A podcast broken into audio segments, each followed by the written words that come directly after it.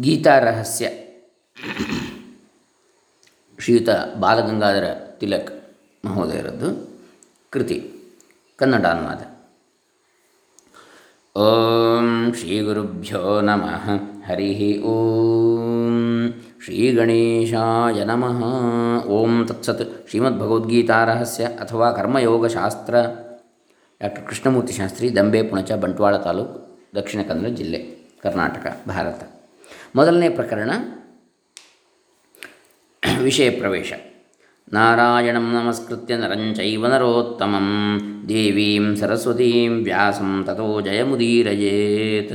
ಮಹಾಭಾರತದ ಆದಿಮ ಶ್ಲೋಕ, ಮೊದಲನೇ ಶ್ಲೋಕ. ನಾರಾಯಣನಿಗೂ, ಮನುಜರೊಳಗುತ್ತಮನಾದ ನರನಿಗೂ, ಸರಸ್ವತೀ ದೇವಿಗೂ, ವ್ಯಾಸರಿಗೂ ನಮಸ್ಕರಿಸಿ ಜಯ, ಅಂದರೆ ಮಹಾಭಾರತವನ್ನು ನಿರೂಪಿಸಿ, ನಿರೂಪಿಸಲಿಕ್ಕೆ ಪ್ರಾರಂಭಿಸಬೇಕು. ಎಂದು ಶ್ಲೋಕದ ಅರ್ಥವಿದೆ. ಸಾಕ್ಷಾತ್ ಪರಮಾತ್ಮನೇ ದ್ವಿಭಾಗವಾಗಿ ನರನಾರಾಯಣನೆಂಬ ಋಷಿಗಳ ರೂಪ ತಾಳಿದನೆಂದು, ಅವರೇ ಮುಂದೆ ಅರ್ಜುನ ಮತ್ತು ಶ್ರೀಕೃಷ್ಣ ಈ ಎರಡು ಅವತಾರಗಳನ್ನು ಧರಿಸಿದರೆಂದು ಮಹಾಭಾರತದಲ್ಲಿ ವರ್ಣಿಸಿದೆ. ನಿಷ್ಕಾಮಪರವಾದ ನಾರಾಯಣೀಯ ಅಥವಾ ಭಾಗವತ ಧರ್ಮವನ್ನು ಮೊತ್ತ ಮೊದಲು ಪ್ರವೃತ್ತ ಮಾಡಿದವರು ಇವರೇ. ಆದ್ದರಿಂದ ಸರ್ವ ಭಾಗವತ ಧರ್ಮೀಯ ಗ್ರಂಥಗಳ ಆರಂಭಕ್ಕೆ ಇವರಿಗೆ ನಮಸ್ಕಾರವಿರುತ್ತದೆ. ಈ ಶ್ಲೋಕದಲ್ಲಿ ವ್ಯಾಸರ ಹೆಸರನ್ನು ಬಿಟ್ಟು ಚೈವ ಎಂದು ಪಾಠವಿರುತ್ತದೆ. ಆದರೆ ಇದು ನಮಗೆ ಸರಿದೋರುವುದಿಲ್ಲ. ಭಾಗವತ ಧರ್ಮವನ್ನು ಮೊದಲು ಪ್ರವೃತ್ತ ಮಾಡಿದವರು ನಾರಾಯಣ ಋಷಿಗಳೆಂಬುದು ನಿಜ. ಆದರೂ ಈ ಧರ್ಮದ ಎರಡು ಮುಖ್ಯ ಗ್ರಂಥಗಳಾದ ಭಾಗವತವನ್ನು, ಗೀತೆಯನ್ನು ಬರೆದ ಆ ವ್ಯಾಸರಿಗೂ ನಮನ ಮಾಡುವುದು ನಮಗೆ ಉಚಿತವಾಗಿ ತೋರುತ್ತದೆ. ಜಯ ಎಂಬುದು ಮಹಾಭಾರತ ಪ್ರಾಚೀನ ಹೆಸರು. ಶ್ರೀಮದ್ ಭಗವದ್ಗೀತೆ ನಮ್ಮ ಧರ್ಮ ಗ್ರಂಥಗಳಲ್ಲಿ ಅತ್ಯಂತ ತೇಜಸ್ವಿಯೂ ನಿರ್ಮಲವೂ ಆದ ರತ್ನವೇ ಆಗಿದೆ. ಪಿಂಡ, ಪಿಂಡಜ್ಞಾನ ಬ್ರಹ್ಮಾಂಡ ಜ್ಞಾನ ಪೂರ್ವಕವಾದ ಆತ್ಮವಿದ್ಯೆಯ ಗೂಢವೂ ಪವಿತ್ರವೂ ಆಗಿರುವ ತತ್ವಗಳನ್ನು ಸ್ವಲ್ಪದರಲ್ಲಿ, ಆದರೂ ಅಸಂದಿಗ್ಧ ರೀತಿಯಲ್ಲಿ, ಸಂದಿಗ್ಧತೆ ಇಲ್ಲದಂತೆ, ಅವುಗಳ ಆಧಾರದಿಂದ ಜನರಿಗೆ ಅವರ ಆಧ್ಯಾತ್ಮಿಕ ಪೂರ್ಣಾವಸ್ಥೆ, ಅಂದರೆ ಪುರುಷಾರ್ಥದ ಪರಿಚಯವನ್ನು ಮಾಡಿಕೊಟ್ಟು ಅದರೊಂದಿಗೆ ಜ್ಞಾನವನ್ನು, ಭಕ್ತಿಗೂ ಕೊನೆಗೆ ಈ ಜ್ಞಾನ ಭಕ್ತಿಗಳು ಎರಡನ್ನೂ ಹೊಂದಿಸಿಕೊಟ್ಟು ಸಂಸಾರದಲ್ಲಿ ಬೆದರಿ ಬೆಂಡಾಗಿ ಮುಂಗಾಣದ ಮನಸ್ಸನ್ನು ಶಾಂತವೂ ವಿಶೇಷದ ನಿಷ್ಕಾಮವೂ ಆದ ಕರ್ತವ್ಯಾಚರಣೆಯಲ್ಲಿ ಪ್ರವರ್ತಿಸುವಂತೆ ಮಾಡುವಂತಹ ಇಷ್ಟು ಸುಬೋಧವಾದ ಗ್ರಂಥವು ಸಂಸ್ಕೃತದಲ್ಲಷ್ಟೇ ಅಲ್ಲ, ಜಗತ್ತಿನೊಳಗಿನ ಮಿಕ್ಕ ಯಾವ ವಾಂಗ್ಮಯದಲ್ಲಿಯೂ ದೊರೆಯುವುದು ದುರ್ಲಭವೇ ಸರಿ. ಕೇವಲ ಕಾವ್ಯವೆಂದಿದ್ದನ್ನು ಪರೀಕ್ಷಿಸಿದರೂ ಆತ್ಮಜ್ಞಾನದ ಅನೇಕ ಗಹನ ಸಿದ್ಧಾಂತಗಳನ್ನು ಪ್ರಾಸಾದಿಕ ಭಾಷೆಯಿಂದ ಆಬಾಲ ವೃದ್ಧರಿಗೆ ತಿಳಿಯುವಂತೆ ಮಾಡಿಕೊಡುವಂಥದ್ದು ಜ್ಞಾನಯುಕ್ತ ಭಕ್ತಿ ರಸದಿಂದ ತುಂಬಿ ತಿಳುಕುವಂಥದ್ದು ಆಗಿರುವ ಈ ಗ್ರಂಥವು ಉತ್ಕೃಷ್ಟವಾದ ಕಾವ್ಯವೆಂದೇ ಎಣಿಸಲ್ಪಡುವುದು. ಭಗವದ್ಗೀತೆ. ಮೇಲಾಗಿ ಸಕಲ ವೈದಿಕ ಧರ್ಮಗಳ ಸಾರವೇ ಶ್ರೀ ಭಗವಂತನ ಸ್ವಂತ ವಾಣಿಯಿಂದ ಇದರಲ್ಲಿ ಸಂಗ್ರಹಿಸಿರುತ್ತದೆ ಎಂದ ಮೇಲೆ ಈ ಗ್ರಂಥದ ಮಹಿಮೆಯನ್ನು ಎಷ್ಟೆಂದು ಬಣ್ಣಿಸಬೇಕು? ಮಹಾರ, ಮ- ಭಾರತ ಯುದ್ಧವು ಮುಗಿದ ಬಳಿಕ ಒಂದಿನ ಶ್ರೀಕ ಶ್ರೀಕೃಷ್ಣಾರ್ಜುನರು ಪ್ರೇಮದಿಂದ ಮಾತನಾಡುತ್ತಾ ಕುಳಿತ ಸಮಯದಲ್ಲಿ ಭಗವಂತನ ಮುಖದಿಂದ ಗೀತೆಯನ್ನು ಮತ್ತೊಮ್ಮೆ ಕೇಳಬಯಸಿ ಅರ್ಜುನನು ಶ್ರೀಕೃಷ್ಣನನ್ನು ಕುರಿತು, ದೇವ, ಯುದ್ಧಾರಂಭದಲ್ಲಿ ನೀನು ಮಾಡಿದ ಉಪದೇಶವನ್ನು ನಾನು ಮರೆತಿರುವೆನು, ದಯಮಾಡಿ ಅದನ್ನು ಮತ್ತೊಮ್ಮೆ ಹೇಳಬೇಕು ಎಂದು ಕೇಳಲು ಶ್ರೀಕೃಷ್ಣನು ಅದಕ್ಕೆ, ಅರ್ಜುನನೇ ಆ ಸಂದರ್ಭದಲ್ಲಿ ನಾನು ಅತ್ಯಂತ ಯೋಗಯುಕ್ತ ಚಿತ್ತವುಳ್ಳವನಾಗಿ ಆ ಉಪದೇಶವನ್ನು ಮಾಡಿದ್ದನಾದ ಕಾರಣ ಅದನ್ನು ಆಗಿನಂತೆಯೇ ತಿರುಗಿ ಮಾಡಲು ಈಗ ನನ್ನಿಂದಲೂ ಆಗದು ಎಂದು ಉತ್ತರವನ್ನಿತ್ತನೆಂದು ಅನುಗೀತೆಯ ಪ್ರಾರಂಭದಲ್ಲಿ ಹೇಳಿದೆ. ಮಹಾಭಾರತದಲ್ಲಿ ಅಶ್ವಮೇಧ ಪರ್ವದಲ್ಲಿ. ವಸ್ತುತಃ ನೋಡಲಾಗಿ ಸಾಕ್ಷಾತ್ ಭಗವಂತನಿಗೆ ಯಾವುದು ತಾನೇ ಅಶಕ್ಯ ಹೀಗಿರಲು ಭಗವಂತನು ಕೂಡ ಈ ಬಗೆಯ ಉತ್ತರವನ್ನು ಕೊಟ್ಟನೆಂಬ ಮಾತಿನಿಂದ ಗೀತೆಯ ಗೌರವವು ಎಷ್ಟೆಂಬುದು ಮಾತ್ರ ಚೆನ್ನಾಗಿ ಒಡೆದು ಕಾಣುವಂತಿದೆ. ವೈದಿಕ ಧರ್ಮದೊಳಗಿನ ಭಿನ್ನ ಭಿನ್ನ ಸಂಪ್ರದಾಯಗಳಿಗೆಲ್ಲ ಈ ಗ್ರಂಥವು ಈಗ ಸುಮಾರು ಎರಡು ಸಾವಿರದ ಐನೂರು ವರ್ಷಗಳಿಂದ ಏಕಪ್ರಕಾರವಾಗಿ ವೇದಗಳಂತೆಯೇ ಮಾನ್ಯವೂ ಪ್ರಮಾಣಭೂತವೂ ಆಗಿರುವುದಕ್ಕೂ ಇದೇ ಕಾರಣ. ಅದಕ್ಕಾಗಿಯೇ ಸರ್ವೋಪನಿಷದೋ ಗಾವೋ ದೋಗ್ಧ ಗೋಪಾಲನಂದನ. ಪಾರ್ಥೋ ವತ್ಸಸ್ಸು ದೀರ್ಭೋಕ್ತ ದುಗ್ಧಂಗೀತಾಮೃತ ಮಹತ್.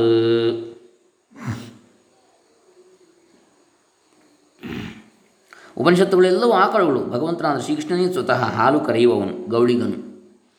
ಆ ಆಕಳುಗಳಿಗೆ ತೊರೆ ಬಿಡಿಸಿ ಹಾಲುಣ್ಣುವ ಕರು ಅರ್ಜುನನು. ಈ ರೀತಿಯಲ್ಲಿ ಅಪೂರ್ವ ಸಾಮಗ್ರಿಗಳು ಒದಗಿದ ಬಳಿಕ ಕರೆಯಲ್ಪಟ್ಟ ಹಾಲೇ ಈ ಮಹಾ ಗೀತಾಮೃತವು ಎಂದು ಗೀತಾಧ್ಯಾನದಲ್ಲಿ ಈ ಸ್ಮೃತಿಕಾಲೀನ ಗ್ರಂಥವನ್ನು ಅಲಂಕಾರಯುಕ್ತವಾಗಿ ಆದರೂ ಯಥಾರ್ಥವಾಗಿ ವರ್ಣಿಸಿರುತ್ತದೆ. ಹಿಂದೂಸ್ತಾನದ ಎಲ್ಲ ಪ್ರಾಕೃತ ಭಾಷೆಗಳಲ್ಲಿ ಇದಕ್ಕೆ ಅನೇಕ ಭಾಷಾಂತರಗಳು, ಟೀಕೆಗಳು, ನಿರೂಪಣೆಗಳು ಆಗಿರುವುದು ಸೋಜಿಗವಲ್ಲ. ಆದರೆ ಪಾಶ್ಚಿಮಾತ್ಯರಿಗೆ ಸಂಸ್ಕೃತ ಭಾಷೆಯ ಪರಿಚಯವಾದ ಬಳಿಕ ಜನರ Greek, Latin, German French English ಮುಂತಾದ ಭಾಷೆಗಳಲ್ಲಿ ಕೂಡ ಅನೇಕ ಗೀತೆಯ ಅನೇಕ ಭಾಷಾಂತರಗಳಾಗಿ ಇಂದಿಗೆ ಈ ಅಪ್ರತಿಮ ಗ್ರಂಥವು ಭೂಮಂಡಲಕ್ಕೆ ಗೊತ್ತಾಗಿದೆ. ಎಲ್ಲ ಉಪನಿಷತ್ತುಗಳ ಸಾರವು ಇದರಲ್ಲಿ ಸಂಗ್ರಹಿಸಲ್ಪಟ್ಟಿರುವುದಂತೂ ಸರಿಯೇ, ಅದೂ ಅಲ್ಲದೆ, ಇದು ಅಲ್ಲದೆ ಈ ಗ್ರಂಥ ಪೂರ್ಣವಾದ ಹೆಸರು ಶ್ರೀಮದ್ ಭಗವದ್ಗೀತಾ ಉಪನಿಷತ್ ಎಂದೇ ಇರುತ್ತದೆ. ಗೀತೆಯ ಪ್ರತಿಯೊಂದು ಅಧ್ಯಾಯದ ಕೊನೆಗಿರುವ ಅಧ್ಯಾಯದ ಸಮಾಪ್ತಿ ದರ್ಶಕವಾದ ಸಂಕಲ್ಪದಲ್ಲಿ ಇದು ಶ್ರೀಮದ್ ಭಗವದ್ಗೀತಾಸು ಉಪನಿಷತ್ಸು ಬ್ರಹ್ಮವಿದ್ಯಾಯಾಮ್ ಯೋಗಶಾಸ್ತ್ರೇ ಶ್ರೀಕೃಷ್ಣಾರ್ಜುನ ಸಂವಾದೆ ಇತ್ಯಾದಿ ಶಬ್ದಗಳಿವೆ. ಮೂಲ ಮಹಾ ಭಾರತದಲ್ಲಿ ಈ ಸಂಕಲ್ಪವು ಕಂಡುಬರುವುದಿಲ್ಲವಾದರೂ ಗೀತಾ ಗ್ರಂಥದ ಎಲ್ಲ ಪ್ರತಿಗಳಲ್ಲಿ ಅದು ದೊರೆಯುತ್ತದೆ. ಅದರಿಂದ, ಆದ್ದರಿಂದ ಮಹಾಭಾರತ ಒಳಗಿಂದ ಗೀತೆಯನ್ನು ನಿತ್ಯ ಪಾರಾಯಣಕ್ಕೆ ಬೇರೆಯಾಗಿ ತೆಗೆದ ಅಂದಿನಿಂದ, ಅಂದರೆ ಗೀತೆಯ ಮೇಲೆ ಯಾವ ಟೀಕೆಯೂ ಮೊಳೆದೋರುವ ಮೊದಲೇ ಈ ಸಂಕಲ್ಪ, ಆ ಸಂಕಲ್ಪವು ಪ್ರಚಾರದಲ್ಲಿ ಬಂದಿರಬೇಕೆಂದು ಊಹಿಸಬೇಕಾಗ್ತದೆ. ಗೀತಾ ತಾತ್ಪರ್ಯವನ್ನು ನಿರ್ಣಯಿಸುವುದರಲ್ಲಿ ಈ ದೃಷ್ಟಿಯಿಂದ ಆ ಸಂಕಲ್ಪದ ಮಹತ್ವ ಎಷ್ಟಿರುತ್ತದೆ ಎಂಬುದನ್ನು ಮುಂದೆ ಹೇಳ್ತೇವೆ. ಸಾಂಪ್ರತಕ್ಕೆ, ಸದ್ಯಕ್ಕೆ ಈ ಸಂಕಲ್ಪದೊಳಗಿನ ಭಗವದ್ಗೀತಾಸು ಉಪನಿಷತ್ಸು ಇವೆರಡು ಪದಗಳ ವಿಚಾರವೇ ನಮಗೆ ಕರ್ತವ್ಯವಾಗಿದೆ. ಉಪನಿಷತ್ ಎಂಬ ಶಬ್ದ ಮರಾಠಿಯಲ್ಲಿಯೂ, ಕನ್ನಡದಲ್ಲಿಯೂ ನಪುಂಸಲಿಂಗ ಶಬ್ದವಾಗಿದ್ದರೂ ಸಂಸ್ಕೃತದಲ್ಲಿ ಹಿಂದಿಯಲ್ಲಿ ಅದು ಪುಲ್ಲಿಂಗ. ಸಂಸ್ಕೃತದಲ್ಲಿ ಅದು ಸ್ತ್ರೀಲಿಂಗ ಶಬ್ದವಾದ್ದರಿಂದ ಶ್ರೀ ಭಗವಂತನಿಂದ ಗೀತವಾದ ಅಥವಾ ಉಪದಿಷ್ಟವಾದ ಉಪನಿಷತ್ತು ಎಂಬ ಅರ್ಥವನ್ನು ಸಂಸ್ಕೃತದಲ್ಲಿ ಹೇಳುವುದಾದರೆ ಶ್ರೀಮದ್ ಭಗವದ್ಗೀತಾ ಉಪನಿಷತ್ ಎಂಬುದಾಗಿ ವಿಶೇಷಣ ವಿಶೇಷ ರೂಪವಾದ ಎರಡು ಸ್ತ್ರೀಲಿಂಗ ಶಬ್ದಗಳನ್ನು ಉಪಯೋಗಿಸಬೇಕಾಗ್ತದೆ. ಮತ್ತು ಗ್ರಂಥ ಒಂದೇ ಇದ್ದರೂ ಅದನ್ನು ಸಮ, ಸಮಾನ ಅರ್ಥದಲ್ಲಿ ಬಹುವಚನದಿಂದ ನಿರ್ದೇಶ ಮಾಡುವ ಪದ್ಧತಿ ಇದ್ದುದರಿಂದ ಇಲ್ಲಿ ಶ್ರೀಮದ್ ಭಗವದ್ಗೀತಾಸು ಉಪನಿಷತ್ಸು ಎಂಬ ಸಪ್ತಮ್ಯಂತ ಬಹುವಚನ ಪ್ರಯೋಗವು ಯೋಜಿಸಲ್ಪಟ್ಟಿರುತ್ತದೆ. ಶಂಕರಾಚಾರ್ಯ ಭಾಷೆಯಲ್ಲೂ ಇದೇ ರೀತಿಯಾಗಿ ಇದು ಗೀತಾಸು ಎಂದು ಈ ಗ್ರಂಥವನ್ನು ಅನುಲಕ್ಷಿಸಿ ಬಹುವಚನ ಪ್ರಯೋಗಗಳು ಬಂದಿವೆ. ಅಂದರೆ ಗೀತೆಗಳು, ಪದ್ಯಗಳು ಅಂತ ಒಂದೊಂದು ಪದ್ಯಗಳು ಗೀತೆಗಳು ಅಂತೇಳಿ ಹಾಗೆ. ಇದರಲ್ಲಿ ಏಳ್ನೂರು ಇದೆಯಲ್ಲ ಪದ್ಯಗಳು, ಶ್ಲೋಕಗಳು. ಆದರೆ ಸಂಕ್ಷೇಪ ಮಾಡುವಾಗ ಆದರಾರ್ಥಕ ಪ್ರತ್ಯಯವನ್ನು ಇಲ್ಲವೇ ಪದಗಳನ್ನು ಕೊನೆಯ ಉಪನಿಷತ್ ಎಂಬ ಜಾತಿವಾತಕ ವಾಚಕ ಸಾಮಾನ್ಯ ಶಬ್ದವನ್ನು ಬಿಟ್ಟು ಕೇನ ಘಟ ಶಾಂದೋಗ್ಯಗಳೆಂಬ ಸಂಕ್ಷಿಪ್ತ ಹೆಸರುಗಳಂತೆಯೇ ಇತಿ ಶ್ರೀಮ ಇತಿ ಮದ್ಭಗವದ್ಗೀತಾ ಉಪನಿಷತ್. ಈ ಎರಡು ಪ್ರಥಮಾಂತ ಇದು ಶ್ರೀಮದ್ಭಗವದ್ಗೀತಾ ಉಪನಿಷತ್. ಎರಡು ಪ್ರಥಮಾಂತ ಏಕವಚನ ಶಬ್ದಗಳು ಮೊದಲು ಭಗವದ್ಗೀತಾ ಎಂಬ ರೂಪವನ್ನು, ಮುಂದೆ ಕೇವಲ ಗೀತಾ ಎಂಬ ಅತಿ ಸಂಕ್ಷಿಪ್ತವಾದ ಸ್ತ್ರೀಲಿಂಗ ರೂಪವನ್ನು ಹೊಂದಿವೆ. ಉಪನಿಷತ್ ಎಂಬ ಶಬ್ದ ಮೂಲ ಹೆಸರಿನಲ್ಲಿ ಇಲ್ಲದಿದ್ದರೆ ಈ ಗ್ರಂಥದ ಹೆಸರು ಭಾಗವತಂ ಭಾರತಂ, ಗೋಪಿಗೀತಂ ಎಂಬ ಶಬ್ದಗಳಂತೆಯೇ ಭಗವದ್ಗೀತಂ ಅಥವಾ ಗೀತಂ ಎಂದು ಮಾತ್ರ, ಅಂದರೆ ನಪುಂಸಲಿಂಗ ಶಬ್ದವಾಗ್ತಾ ಇತ್ತು.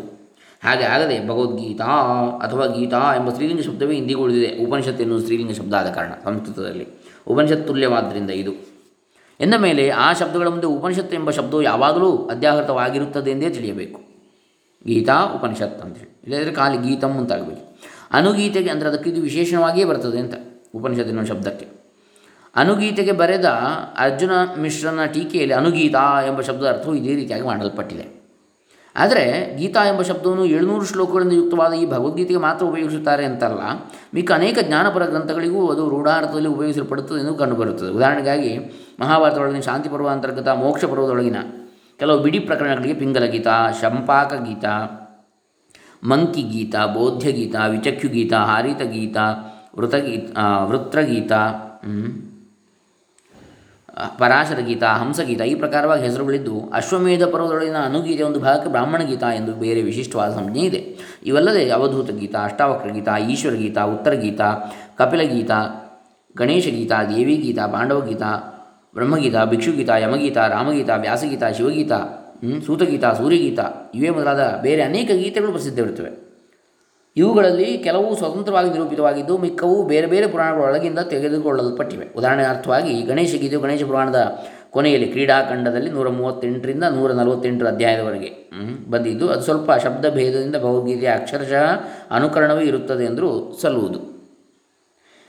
ಈಶ್ವರ ಗೀತೆಯು ಕೂರ್ಮ ಪುರಾಣದ ಉತ್ತರ ವಿಭಾಗದ ಮೊದಲಿನ ಹನ್ನೊಂದು ಅಧ್ಯಾಯಗಳಲ್ಲಿ ಬಂದಿದ್ದು, ಮುಂದಿನ ಅಧ್ಯಾಯದಲ್ಲಿ ವ್ಯಾಸಗೀತೆ ಪ್ರಾರಂಭವಾಗಿದೆ. ಮತ್ತು ಸ್ಕಂದ ಪುರಾಣದೊಳಗಿನ ಸೂತ ಸಂಹಿತೆಯ ನಾಲ್ಕನೆಯ, ಅಂದರೆ ಯಜ್ಞ, ಯಜ್ಞವೈಭವ ಖಂಡದ ಉತ್ತರ ಭಾಗದಲ್ಲಿ, ಆರಂಭದ ಒಂದರಿಂದ ಹನ್ನೆರಡನೇ ಅಧ್ಯಾಯದವರೆಗೂ ಬ್ರಹ್ಮಗೀತೆಯು, ಅನಂತರ ಎಂಟು ಅಧ್ಯಾಯಗಳಲ್ಲಿ ಸೂತಗೀತೆಯು ಬರ್ತದೆ.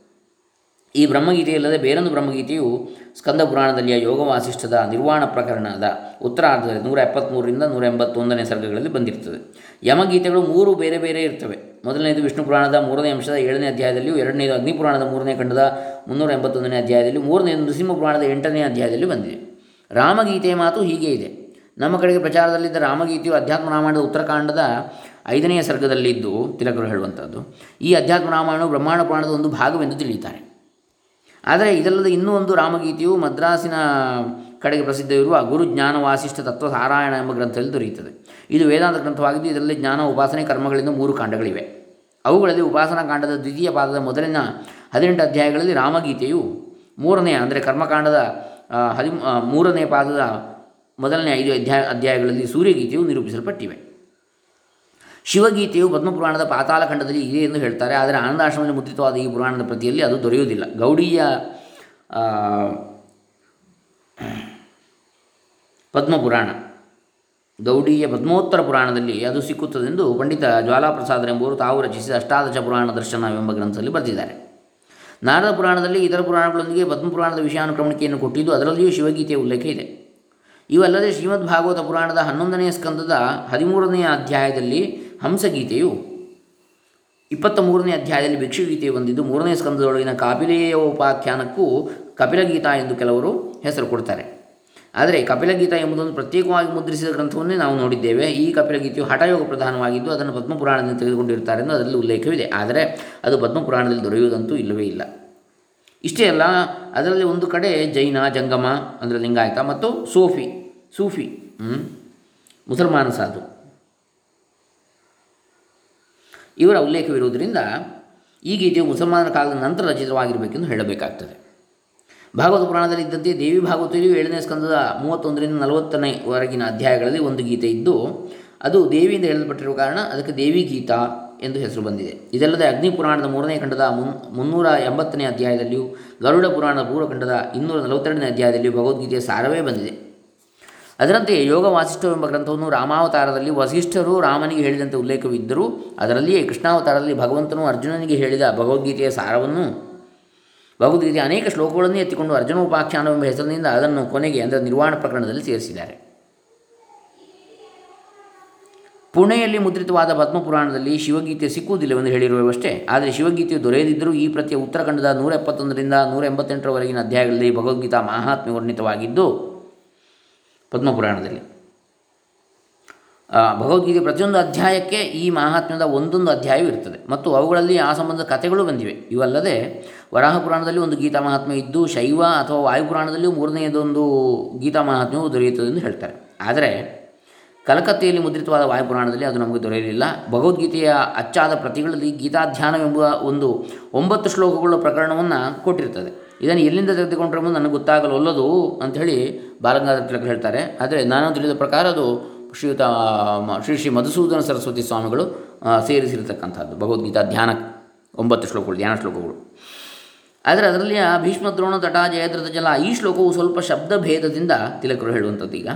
ಇತ್ತಿತ್ತ ಪ್ರಸಿದ್ಧವಾದ ಭಾಸಕವಿಯ ಊರುಭಂಗವೆಂಬ ನಾಟಕದ ಪ್ರಾರಂಭದಲ್ಲಿ ದೊರೆಯುತ್ತದೆ. ಆದ್ದರಿಂದ ಪ್ರಾಯಶಃ ಭಾಸಕವಿಯ ಕಾಲದ ನಂತರ ಈ ಧ್ಯಾನ ಪ್ರಚಾರ, ಪ್ರಚಾರಕ್ಕೆ ಬಂದಿರಬೇಕು ಅಂತ ತೋರ್ತದೆ ಅಂತೇಳಿ ತಿಲಕರು ಅಭಿಪ್ರಾಯಪಡ್ತಾರೆ. ಯಾಕಂದರೆ ಭಾಸನಂಥ ಪ್ರಸಿದ್ಧ ಕವಿಯು ಅದನ್ನು ಗೀತಾಧ್ಯಾನದ ಒಳಗಿಂದ ಕದ್ದನೆಂದು ಹೇಳುವುದಕ್ಕಿಂತಲೂ ಗೀತಾಧ್ಯಾನವನ್ನೇ ಬೇರೆ ಬೇರೆ ಪುಸ್ತಕದೊಳಗಿಂದ ಕೆಲವು ಶ್ಲೋಕಗಳನ್ನು ತೆಗೆದುಕೊಂಡು ಹಲವು ಹೊಸ ಶ್ಲೋಕಗಳನ್ನು ರಚಿಸಿ ನಿರ್ಮಿಸಿರುವರೆಂದು ಹೇಳುವುದು ಹೆಚ್ಚು ಸಂಯು, ಸಯುಕ್ತಿಕವಾಗಿದೆ.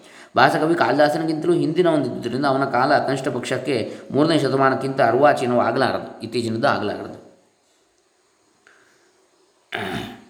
ಮೇಲಿನ ವಿವರಣದಿಂದ ಭಗವದ್ಗೀತೆ ಬೇರೆ ಬೇರೆ ಅನುವಾದಗಳು ಪೂರ್ಣವಾದ ಅಥವಾ ಅರಕಳಿಯಾದ ಅನುಕರಣಗಳು, ತಾತ್ಪರ್ಯಗಳು ಇಲ್ಲವೇ ಮಹಾತ್ಮಗಳು ಯಾವ್ಯಾವ ಪುರಾಣಗಳು ಎಷ್ಟು ಮಟ್ಟಿಗೆ ದೊರೆಯುತ್ತವೆ ಎಂಬುದು ವಾಚಕರಿಗೆ ಗೊತ್ತಾಗಬಹುದು. ಅವಧೂತ ಅಷ್ಟಾವಕ್ರ ಮುಂತಾದ ಹಲವು ಗೀತೆಗಳು. ಯಾವ ಪುರಾಣಗಳೊಳಗೆ ಇವೆ ಎಂಬುದು ಅವು ಪುರಾಣಗಳಲ್ಲಿ ಇಲ್ಲದಿದ್ದರೆ ಅವುಗಳನ್ನು ಸ್ವತಂತ್ರವಾಗಿ ಯಾರು ಯಾವಾಗ ರಚಿಸಿದರು ಎಂಬುದು ಗೊತ್ತೇ ಆಗುವುದಿಲ್ಲ. ಆದರೆ ಈ ಎಲ್ಲ ಗೀತೆಗಳ ರಚನೆಯನ್ನು ಅವುಗಳಲ್ಲಿ ಆ ವಿಷಯಗಳ ಹೊಂದಿಕೆಯನ್ನು ನೋಡಲು ಇವೆಲ್ಲ ಗ್ರಂಥಗಳು ಭಗವದ್ಗೀತೆಯು ಪ್ರಸಿದ್ಧಿಗೆ ಬಂದು ಅದು ಲೋಕಮಾನ್ಯವಾದ ಬಳಿಕ ರಚಿತವಾಗಿರಬೇಕೆಂದು ತೋರ್ತದೆ ಲೋಕಮಾನ್ಯ ಅನ್ನುವಂಥದ್ದು ಬಾಲಗಂಗಾಧರ ತಿಲಕರಿಗೆ ಒಂದು ಪದವಿ ಕೂಡ. ಬಿರುದು. ಲೋಕಮಾನ್ಯ ಬಾಲಗಂಗಾಧರ ತಿಲಕ್ ಅಂತೇಳಿ. ಇರಲಿ. ಹೆಚ್ಚು ಮಾತೇಕೆ? ಭಗವದ್ಗೀತೆ ಅಂತ ಒಂದು ಗೀತೆ ತಮ್ಮ ವಿಶಿಷ್ಟ ಪಂಥದಲ್ಲಿ ಅಥವಾ ಪುರಾಣದಲ್ಲಿ ಇಲ್ಲದಿದ್ದರೆ ಅದು ಪೂರ್ಣವಾಗುವುದಿಲ್ಲ ಪೂರ್ಣವಾಗುವುದಿಲ್ಲ ಎಂಬ ತಿಳುವಳಿಕೆಯಿಂದಲೇ ಈ ಬೇರೆ ಬೇರೆ ಗೀತೆಗಳು ಹುಟ್ಟಿರುವು ಎಂದರೆ ತಪ್ಪಾಗಲಾರದು. ಭಗವದ್ಗೀತೆಯಲ್ಲಿ ಭಗವಂತನು ಅರ್ಜುನನಿಗೆ ವಿಶ್ವರೂಪ ದರ್ಶನವನ್ನು ಕೊಟ್ಟು ಜ್ಞಾನ ಹೇಳಿದಂತೆಯೇ ಶಿವಗೀತೆ, ದೇವಿಗೀತೆ, ಗಣೇಶ ಗೀತೆಗಳಲ್ಲಿ ವರ್ಣನೆ ಇದೆ ಮತ್ತು ಶಿವಗೀತೆ, ಈಶ್ವರಗೀತೆ ಮುಂತಾದವುಗಳಲ್ಲಿ ಭಗವದ್ಗೀತೆ ಅನೇಕ ಶ್ಲೋಕಗಳು ಅಕ್ಷರಶಃ ಬಂದಿವೆ, ಇದ್ದಂತೆ. ಇವುಗಳಲ್ಲಿ ಹೆಚ್ಚಿನ ಜ್ಞಾನವೇನಾದರೂ ಉಂಟೆನ್ನಬೇಕೇ ಹಾಗೂ ಇಲ್ಲ.